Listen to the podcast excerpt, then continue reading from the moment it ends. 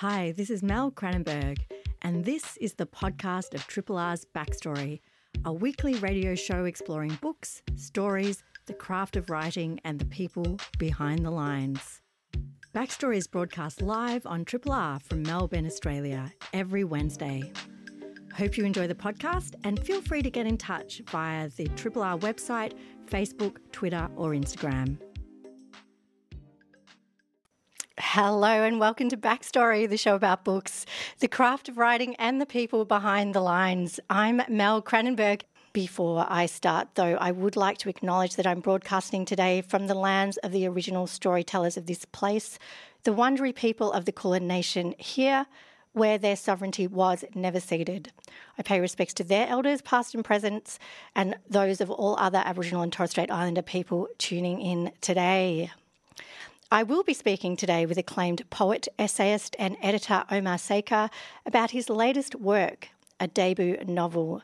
For the first time, filling out the worlds he so powerfully creates in his poetry.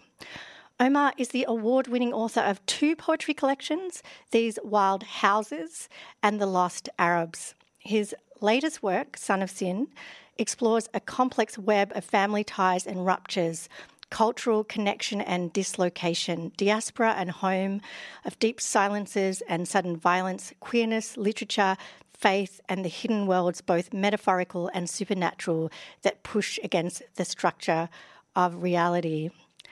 The book follows uh, Jamal Smith, a young queer Muslim trying to escape a past in which memory and rumour trace ugly shapes in the dark.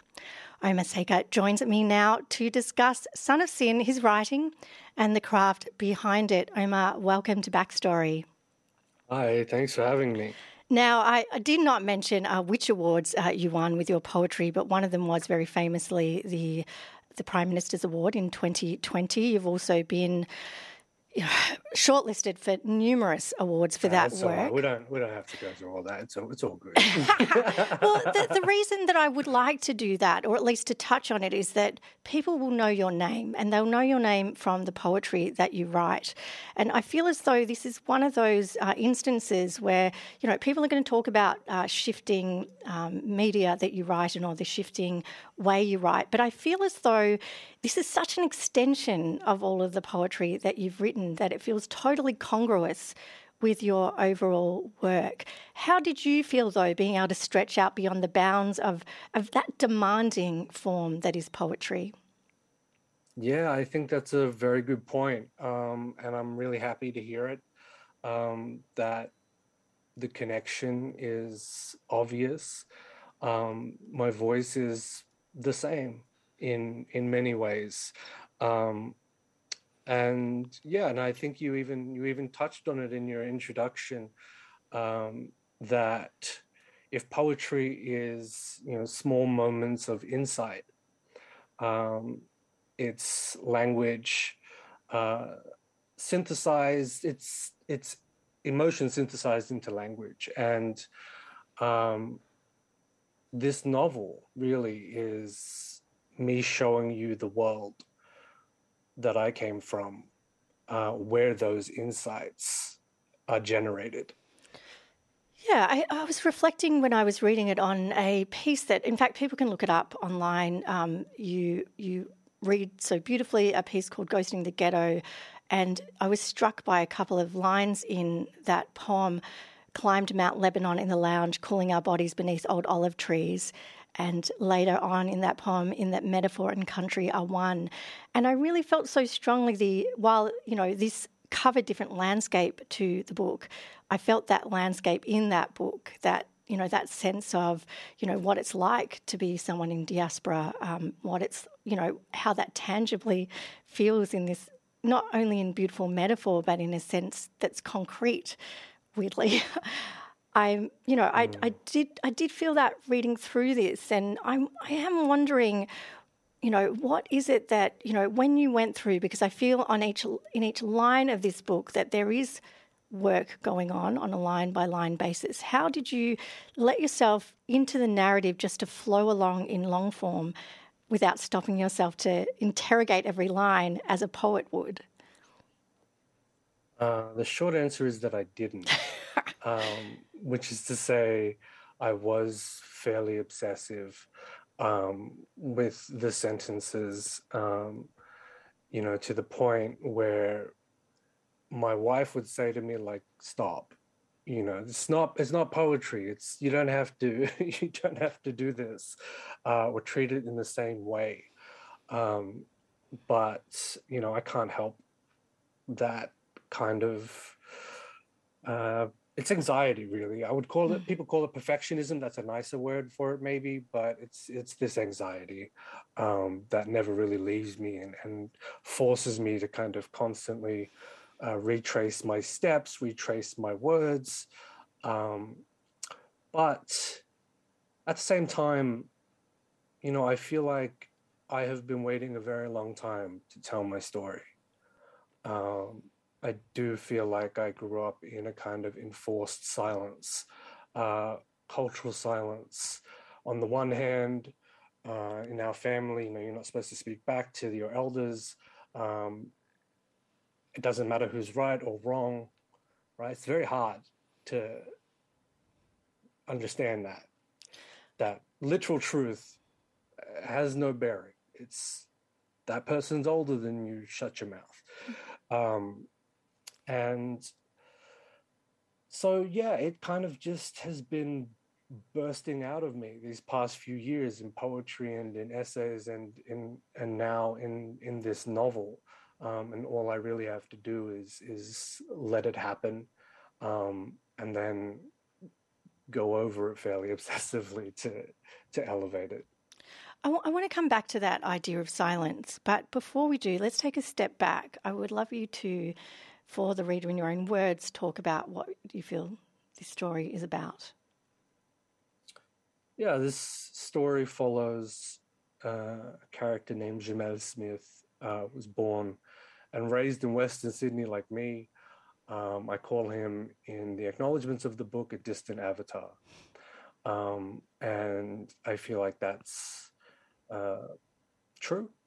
Um, and it is about his struggles to uh, be himself, really, in his family and in this country.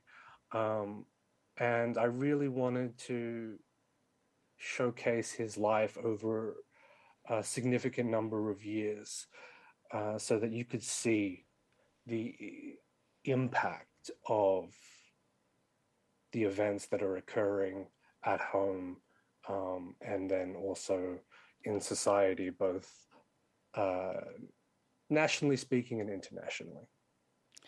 Yeah. I want to come back to. I mean, there's a there's a lot to unpick, and, and I want to get into it because there's many many themes that you cover. But to come back to this idea of of silence, I found that quite an affecting element in this book. Uh, you there's one moment when uh, the character sort of you know, reflects that the neighbours are always calling the cops when they're just having living their normal life, having parties, having barbecues, you know, doing having gatherings of people, um, you know, because the neighbours obviously, you know, it's a racially motivated uh, thing that's happening, um, and there's this reflection that you know, in Arab families, only silence you know, is the, the kind of scary thing or words to that effect, or is the, the thing to be to be scared of. And I wanted to kind of touch on that because you do powerfully show that this idea of, you know, what lurks behind the silence, what silence means, literal silence, but also the metaphorical silence of someone unable to say who they are without consequences that are beyond devastating. How much of this informed, you know, you've just said this is literally your reason for writing. Uh, how much of the, the work is really about this silence and, and disrupting it? Yeah, a lot of it. You know, a lot of it. Um, it's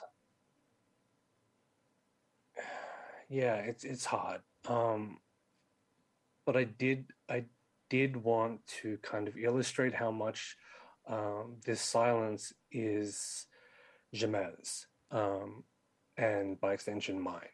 That in our family and in our communities, it's so boisterous, it's so raucous. Um, we're usually so loud, and so even even what he's being kind of forced to do, which is be quiet, is a strangeness. Um, and then as well, there's the silence of uh, the, the silences that we enforce on ourselves, um, the things that we're not willing to articulate, to face on our own. Um, and these, I think, can be the most difficult. Um, and I hope I show you that in in the novel. Mm. Um, because what happens when you do speak, what happens when you do articulate these things, um, you know, your fears will say that it's only going to be damaging, uh, but there's more to it than that. Yeah. The corollary to the silence is, of course, what you were touching on, which is this sense of constant noise, of constant things happening. And one thing that occurs to me, I also come from quite a collectivist family, is this idea of, you know, it's very easy to hide in that. That in fact, you know, um, lies become, or what's not spoken becomes the only way you can have a boundary from the people around you in, in you know, where you bleed into one another in the normal course of things. You know, these sometimes families that seem like they're always talking are the ones that keep the deepest secrets. And I felt this quite keenly reading this that it's that that sense that you almost are the other person, or you you have you have a right, or you own the other person, is very there. Um, and so the only way to get a sense of yourself is, in fact, to have secrets, or you know, lies. Yeah, I think there's a there's a difference between secrets secrets and silence, right? Mm. Um, that they're they're related. They are related. Um, yeah. And I think you're absolutely right in saying that um, some secrets are necessary for uh, our survival. Um, you know, and I certainly felt that growing up, uh, even as at the same time, um, those secrets also felt like they were killing me and there's this like unresolvable tension um, between the two. And I'm still kind of dealing with that, mm. you know, because for all that we speak about coming out as an idea, um, you know, it's not really what occurs. Um, certainly not in my family where you know, damaging and horrible truths can be uttered like a mile, you know, just like so many in a conversation that you can't keep track of them. Um, and what happens is uh, a forgetting. Um, you know, I think I've had a kind of coming out style conversation with my mom um, like six times mm. since and and I only came out to her like several months ago, you know. So it's not like, um, but there's this kind of I can't deal with this. I can't think about it. Um, I can't handle it because if I do, then we're going to have to change. Mm. And so it gets buried. Yeah. It's really beautiful, beautifully realized in this book. These complexities. There's no, there's nothing in this that you know, no character in this that doesn't feel as though you're getting you know multiple facets of them. They're not simple characters. They're not. There's no you know easy you know, simple cliche that you're leaning on in any instance. Um, you know, Jamal's relationship with his mother is you know, you could say it's tumultuous to put it mildly. It's violent. It's you know, you know, it has a such a strong, you know, clannishness to it, but at the same time, it's incredibly damaging. Um, it's so complex, but at the same time, there's this real, this real sense of you know, you know, Hala, um, the mother, being someone who has done, you know, she's she's got her own kind of wild character who is the product of her own her own struggles. You never feel like you're wholly condemning her at any stage for the quite violent way that she reacts to her sons. I'm really interested in that relationship because it is a crucial one um, for the narrator. Um, he literally, you know, his mother literally takes his name as a brand of ownership um, over him uh, from an absentee or completely absent father um, and made and gives her gives her son her last name. So there's this real mm. moment where you know there's several little uh, deaths, not to be punny, um, that uh, Jamal has, but there's um, you know this is kind of the original one where his identity is reforged by his mother. Um, can you talk a bit about that element? Yeah, um, it's unusual in our culture for uh, children to take their mother's name. Uh, it's expected that they have their father's name, and uh, I did until I was, you know, a teenager. Sim- and so this is actually from my life, um, and but I I think there's something there's something also beautiful in it, um, because it wasn't until she felt that he was being taken away from her somewhat in some way. Um, that she realized, even though they lived together, she hadn't actually claimed him. Um, and yeah, I, I think there's it's those nuances that are really important. Um, like you say, I, I never want to be uh, completely condemning a person, um, whether imagined or not. Mm. There are, you know, there are other instances of this, um, memorably, you know, without giving too much away, Jamal's relationship with his father um, that pops up later in the book. Um, you know, relationship with cousins that are very complicated and sometimes slightly disturbing as well, that, you know, you're not quite sure where to place. All of them are done with such a humanity, despite really not pulling any punches. There's a lot of, you know, descriptions of violence that are, you know, quite extreme and they're not sugar coated. They, mm. you give them pause at the same time as winding in these mitigations that the reader can absorb. I'm fascinated in how you've done it and would love to have spent more time just going back over how you laid in these ideas of a person that we can absorb without recoiling. How do you feel you managed to achieve that balance between this kind of really hard hitting realism that's quite brutal and, and a sense of a person beyond that. Mm. Well, I think what's important there is time. And that's why I needed the book to cover, you know, I think it's almost 15 years. Mm. Um, because I needed to show you the world and the environment um, that these characters lived in. And when you see that, you have a chance to understand why and how they behave uh, the way that they do. Um, we're all products of our environment.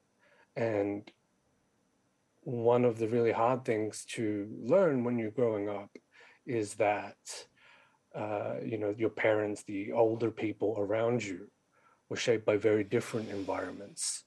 Um, and so, um, of course, there's a distance between you. And yeah, I think that's that's the main part of it, but also for me and I think for us more broadly, you know, my family, uh, my community, there's so much awful shit that happens that we can only respond to it with laughter, like half the time. Um, and it's always been strange to me to read books that like hinge on like one traumatic moment or like one and it's like a plot point it's like this sad thing happened to this otherwise like perfect life um, mm. or otherwise like middle class life and you know i've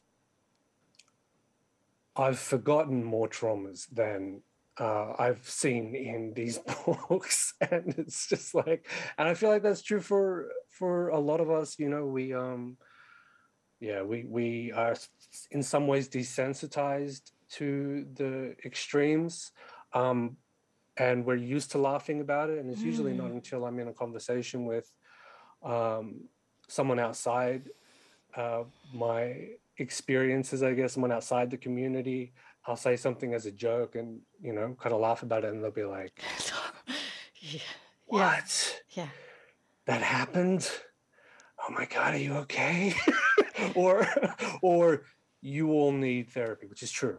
Uh, or, you know, some other kind of exclamation. Um, but yeah, these are the ways um, in which we live, and we experience them. We experience them all a bit differently. Yeah, there is one moment though, isn't there, where you know Jamal's with a friend who's, you know, acknowledging the kind of quite horrific abuse he got. You know that trying to push him into playing Aussie rules and from his father that relationship. And in the telling of it, you know, Jamal's kind of like impulse rugby to league. rugby league. Sorry, AFL. Yeah, Such a Melburnian. Look at yeah. look at what I've done on Breakfast Show. Of course, it's rugby league. It's like horror show. You know, um, football, shall we say, or rugby. Um, so he's being pushed into a sport he doesn't want to play. His um, you know, his father acts re- reacts brutally. He relates this, and Jamal's processing it and immediately wants to make light of it in some way, or do a you know kind of quid pro quo of like horror stories and then move on. Um, instead, he just suddenly realizes he can't, he, that in fact this is awful and he has to sit with it. I'm really interested in those little moments because it is destabilizing this normalization of, of the trauma that many of the characters have gone through. Can you chat about that? Because it is, to me, it, it did feel like a moment of this is the shaping of someone who doesn't want to look away a writer, in fact. Yeah. Um, I, yeah, this is one of the really big things. I think in male relationships, um, particularly, um, but maybe just even even even more broadly than that, um, where we've developed this um, kind of this mask of indifference, and you know we just call it banter when we're often actually just being cruel to each other. Um, and then one of the things I wanted to dig into in this book is that kind of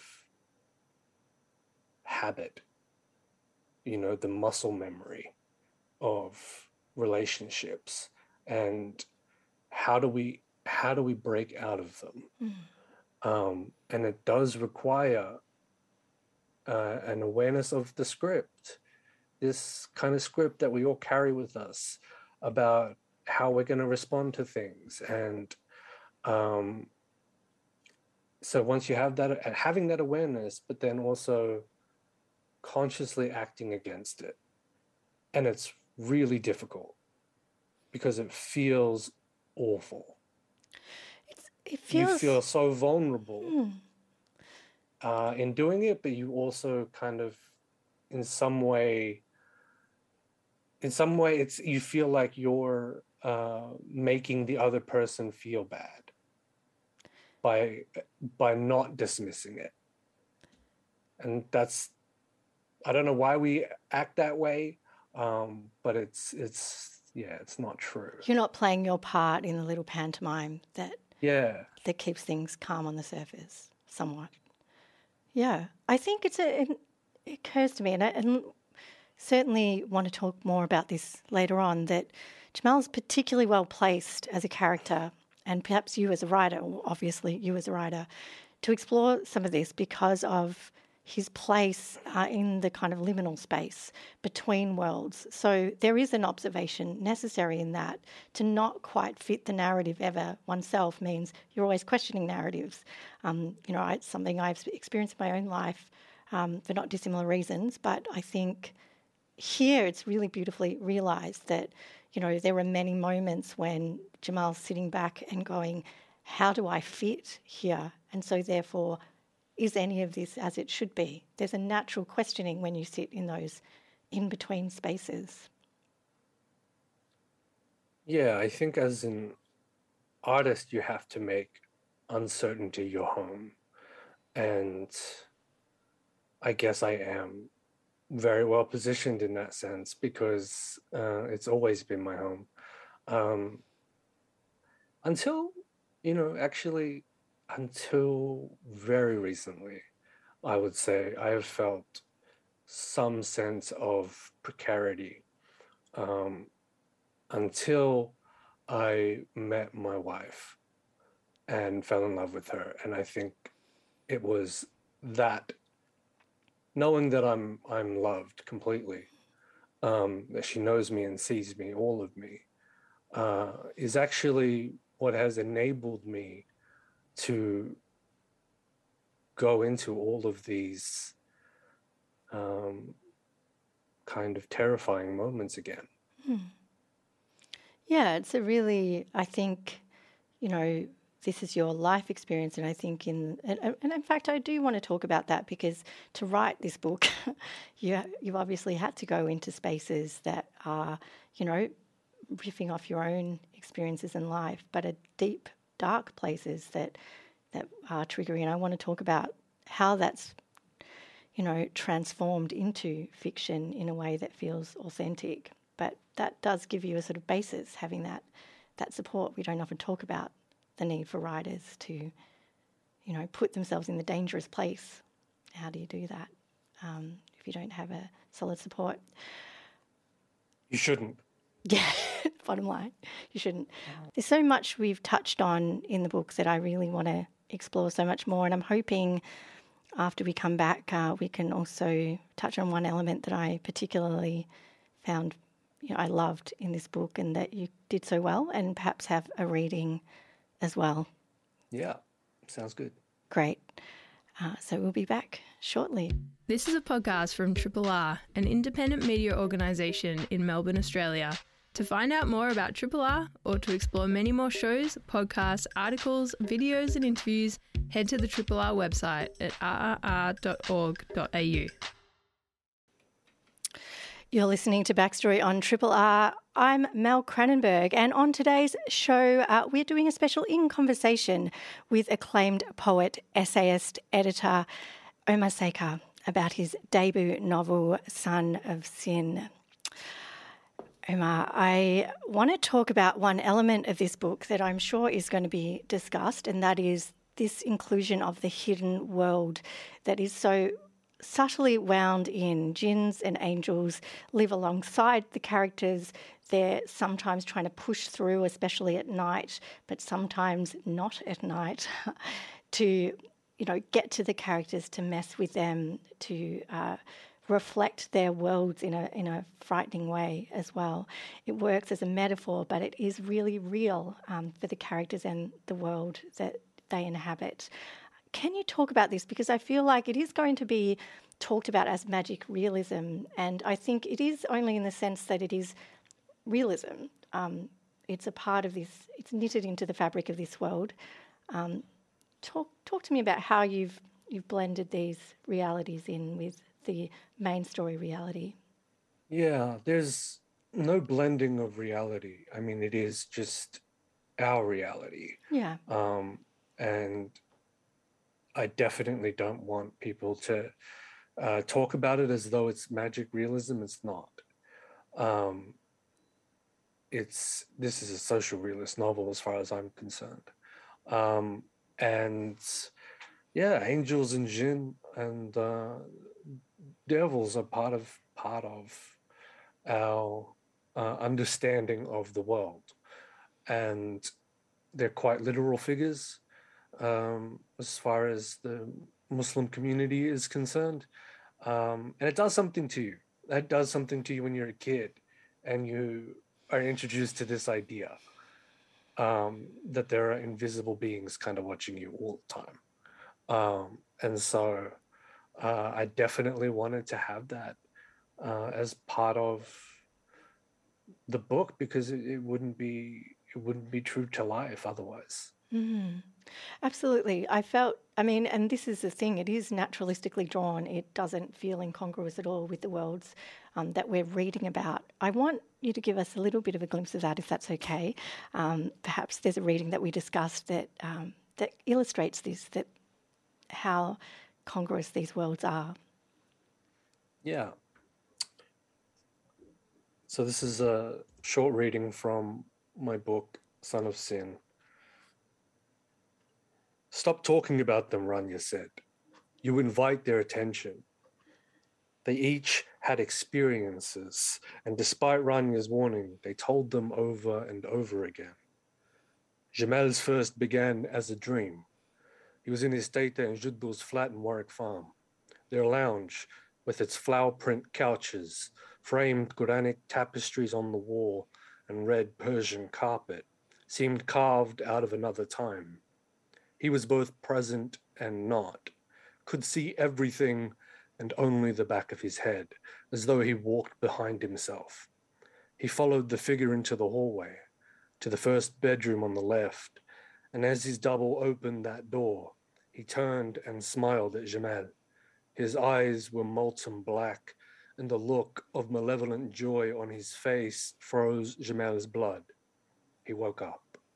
He was on the floor, enveloped by Jihad's and Sarah's snores. He didn't see his doppelganger enter the room. He was simply there, his eyes windows of night, his hands around his throat. Jamal tried to scream and nothing came out. There was only a relentless wave of pain and fear. He told the others it stopped when he recited the Fatiha, and sometimes that was true.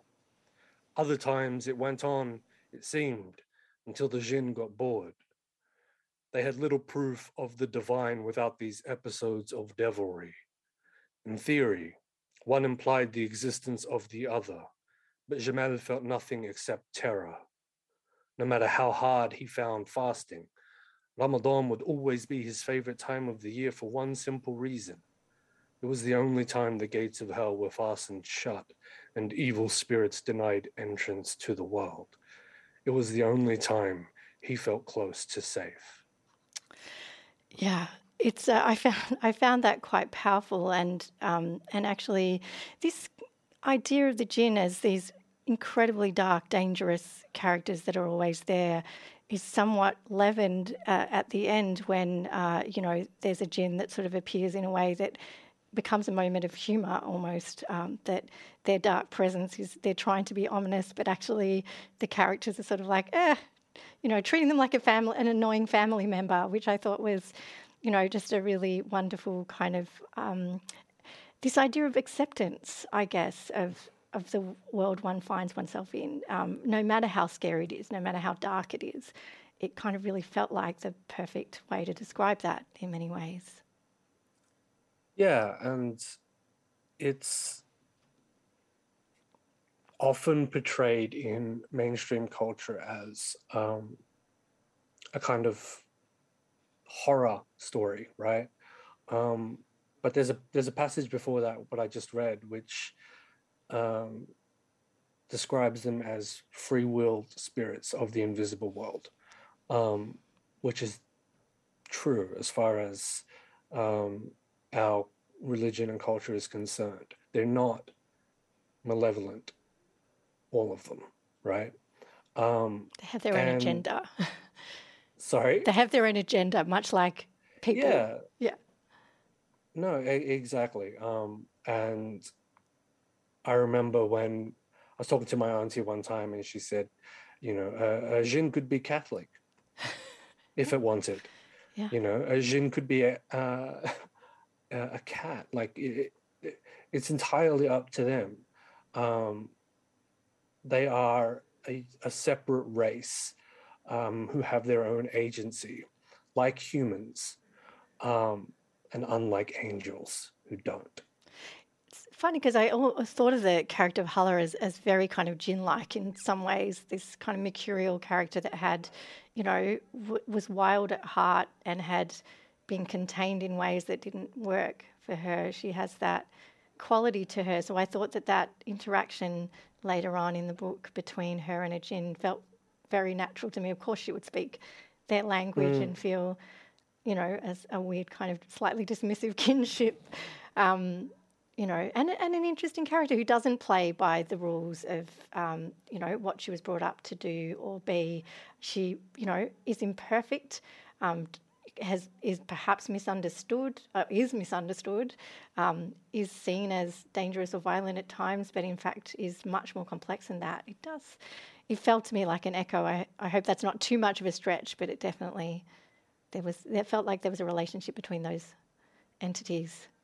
That is an interesting observation. Yeah. That's all I'll say. Hmm. all right.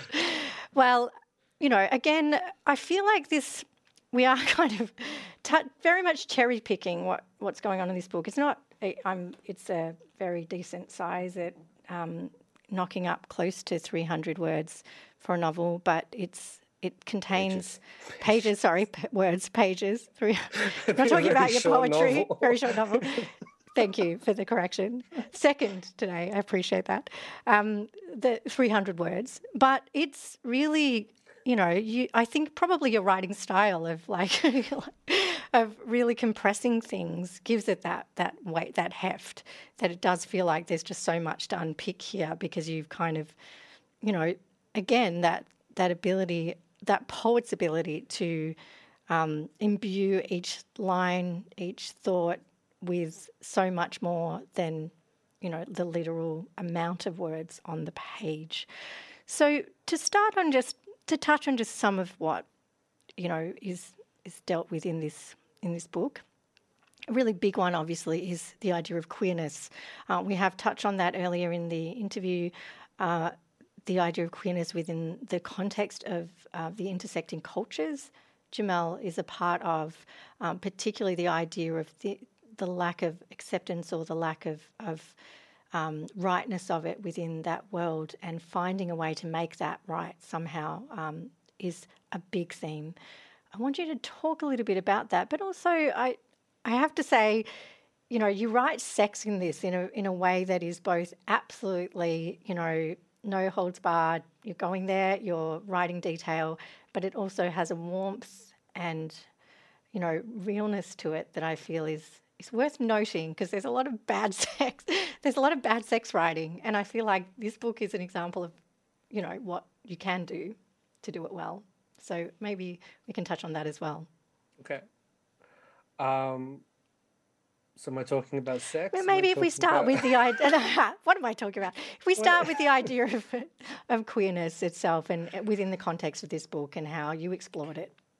Yeah, look, I, I think it it's not for me uh, a matter of oh queerness is treated as wrong within um, you know the Arab Muslim um, community. Uh, it's treated as wrong within the Australian community, um, and so there's that double that doubling effect um, at work, and um, I don't I don't know that this is something that is ever going to be reconciled necessarily, personally speaking. I think it's more about my queerness, my faith, um, my cultures, um, and my relationship to them is is fluid and kind of always changing. So um, it's more about allowing that, um, attending to it, um, and yeah, and I think, and I wanted to show that I in the book, you know, you see the effects not just on Jamal but also on his friends, um, on uh, Ilo and Emmy, uh, his Samoan and, and Bosnian um, queer friends in Western Sydney, and uh, who, who are also grappling with just growing up in Australia and being queer and mm. in a very violent and hyper masculine space. It kind of speaks, I mean, again, to that idea of diaspora as well, isn't it? Because there is this kind of holding on to elements of culture that would not in a home country necessarily be held onto in quite the same way. And I think that there's that, you know, these intersecting elements that go on, but also that idea of, you know, like there isn't a binary here. There isn't one, mm. you know, everyone, as you've described, struggles. And particularly Jamal struggling with, you know, coming out as bi or understanding their, their own nature, which is itself, again, uh, between these absolute categories that everyone wants to force people into. Um, there's nothing about Jamal that is a binary, you know. And I think in many ways, one of the things about this that's so interesting is that the struggle to understand queerness is really beyond that a struggle to understand being between, you know, the idea of binary cultures. That somewhat mm-hmm. I feel in, you know, we're, we're starting to, to understand the idea of, say, uh, gender fluidity or uh, non binary gender. I feel sometimes more than the idea of non binary race or culture um, in our quite homogenized society. I think that there is also that idea of, you know, what, a, mm. what is it to be um, between these other worlds and how does one define oneself in a more complex and nuanced way? Oof, I don't know about non-binary race. I'm not quite sure what that means. I mean, there's there's there's mixed race. Mixed race, yeah. Turkish and um, Arab, uh, but I grew up in the Australian context. Um, and I guess yeah, about I being reductive be... rather than saying it is a literal, you know, interpretation yeah, of that. I, it's more I, finding that. Yeah. Yeah. An, an awareness of how you relate to the aspects of identity, right? Um, that uh, define us. Mm. And so, and you know, my great grandparents were Afghan, um, but I don't call myself Afghan.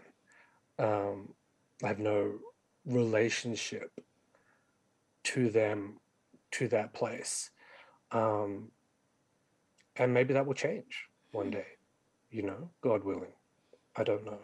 Um, but yeah, I, I don't like binaries um, certainly, and I'm against borders, and uh, it's always more interesting to be fluid. Absolutely, and I think that you know a book like this does start to challenge um, blind assumptions about anything, effectively anything that gives an insight into a character in their full complexity, in the full complexity of where they come from, of how that works starts to un- dismantle, I guess, a lot of the the assumptions that are made mm. more broadly in society. It's a real, you know, I don't want to use that active empathy um, trope, but I guess it is the only time of pause that we have is spending time like this in long form in someone else's perspective, forced to kind of, you know, engage with complex ideas and themes. I'm really intrigued, so, you know, with that in mind, as to how you felt writing it. I mean, this is unpacking a lot of things that you yourself may must have thought about, uh, mm-hmm. have mm. talked about, have written about. Mm. It's your story, and yet not, as you say, it's a distant avatar of yourself. So you have some critical distance in writing it. But approaching the page with all that in mind, mm-hmm. thinking about what you're going to pin down, how you're going to do it, how you're going to capture that. How did that feel to try to do? Yeah. It was haunting and painful. Um, and I developed this obsessive tick where I was quite literally tearing out my beard uh, as I wrote, and to the point where I started developing patches. Um, and it was I was using the pain to literally distract myself from um, the pain that I was feeling while writing. Uh, and I needed therapy to understand that and get away from it. And I want to, yeah, highlight this. We touched on it earlier the, the need for uh, support. Um, you know this book didn't happen by chance didn't happen by accident wasn't easy to do um, and i have lived a fair amount of it and so um, writing isn't enough. You know, you need help. You need medical support. Um, and I've had that, and I'm very grateful to have had it. Um, and you also need love, and I have that too. Hmm. Um, thank God. So yes, it was it was hard. I got through it, um, and um, I shared what I was going to do with my closest friends um, as well. So we had those um, conversations, um, which were not easy. But ultimately, it's what needed to happen. And then you have to go out and talk about it. Yeah, yeah, you do. And it, it sucks. It sucks, to be honest, you know. Uh, yeah, you spend two years writing this thing and then you kind of have to talk about it all the time and really i just want to say to everyone just just read it and then yeah. go talk to each other about it mm. and mm. then like you know maybe every now and then include me yeah.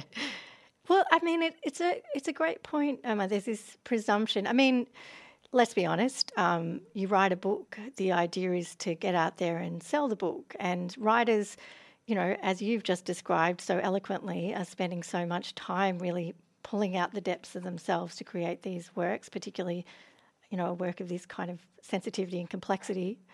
And then you have to go out and, and kind of shill a bit for it. And it's it is it's a tough call for a writer. You're obviously someone who has done public speaking and have that that kind of element that can maybe give you a level of distance. But yeah, it's a it's a big ask it's a lot of extra work, is what I'll say. But the reason I do it um, not because I think, you know, this is going to move so many uh, extra copies of my book. I know it's not really.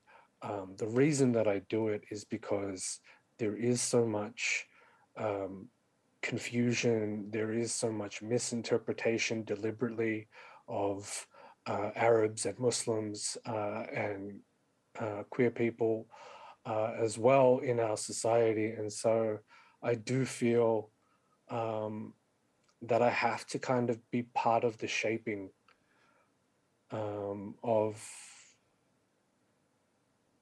the book and how it's talked about. I have to be present um, so that I can ensure that um, it's not used for harm.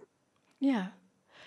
Well, I feel as though uh, there's so much more I want to ask you about. You've been more than generous, and, and given what we've just been discussing, thank you.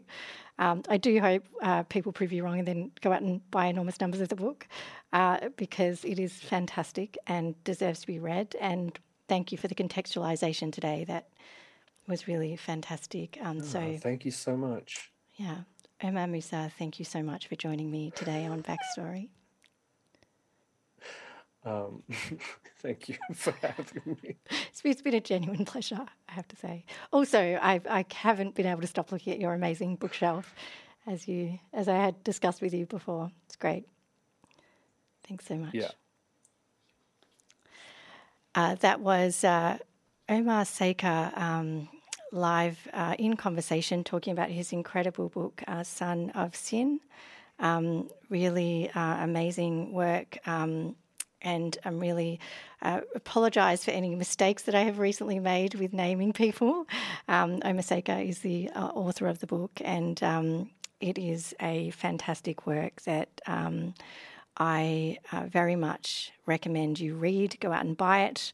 Um, listen back to the interview. Forgive me my uh, many mistakes this morning. I have to say, I was particularly moved by this book, and uh, it did actually, um, you know, it's not uh, that often that you uh, get the opportunity to really get under the skin of something that uh, that moves you so much personally. So please do go out there and uh, grab that uh, work. Hi, this is Mel Cranenburgh. Thanks for listening to the podcast of Triple R's Backstory, a weekly radio show exploring books, stories, the craft of writing, and the people behind the lines. Backstory is broadcast live on Triple R from Melbourne, Australia every Wednesday Hope you enjoyed the podcast and feel free to get in touch with us via the Triple R website, Facebook, Instagram, or Twitter.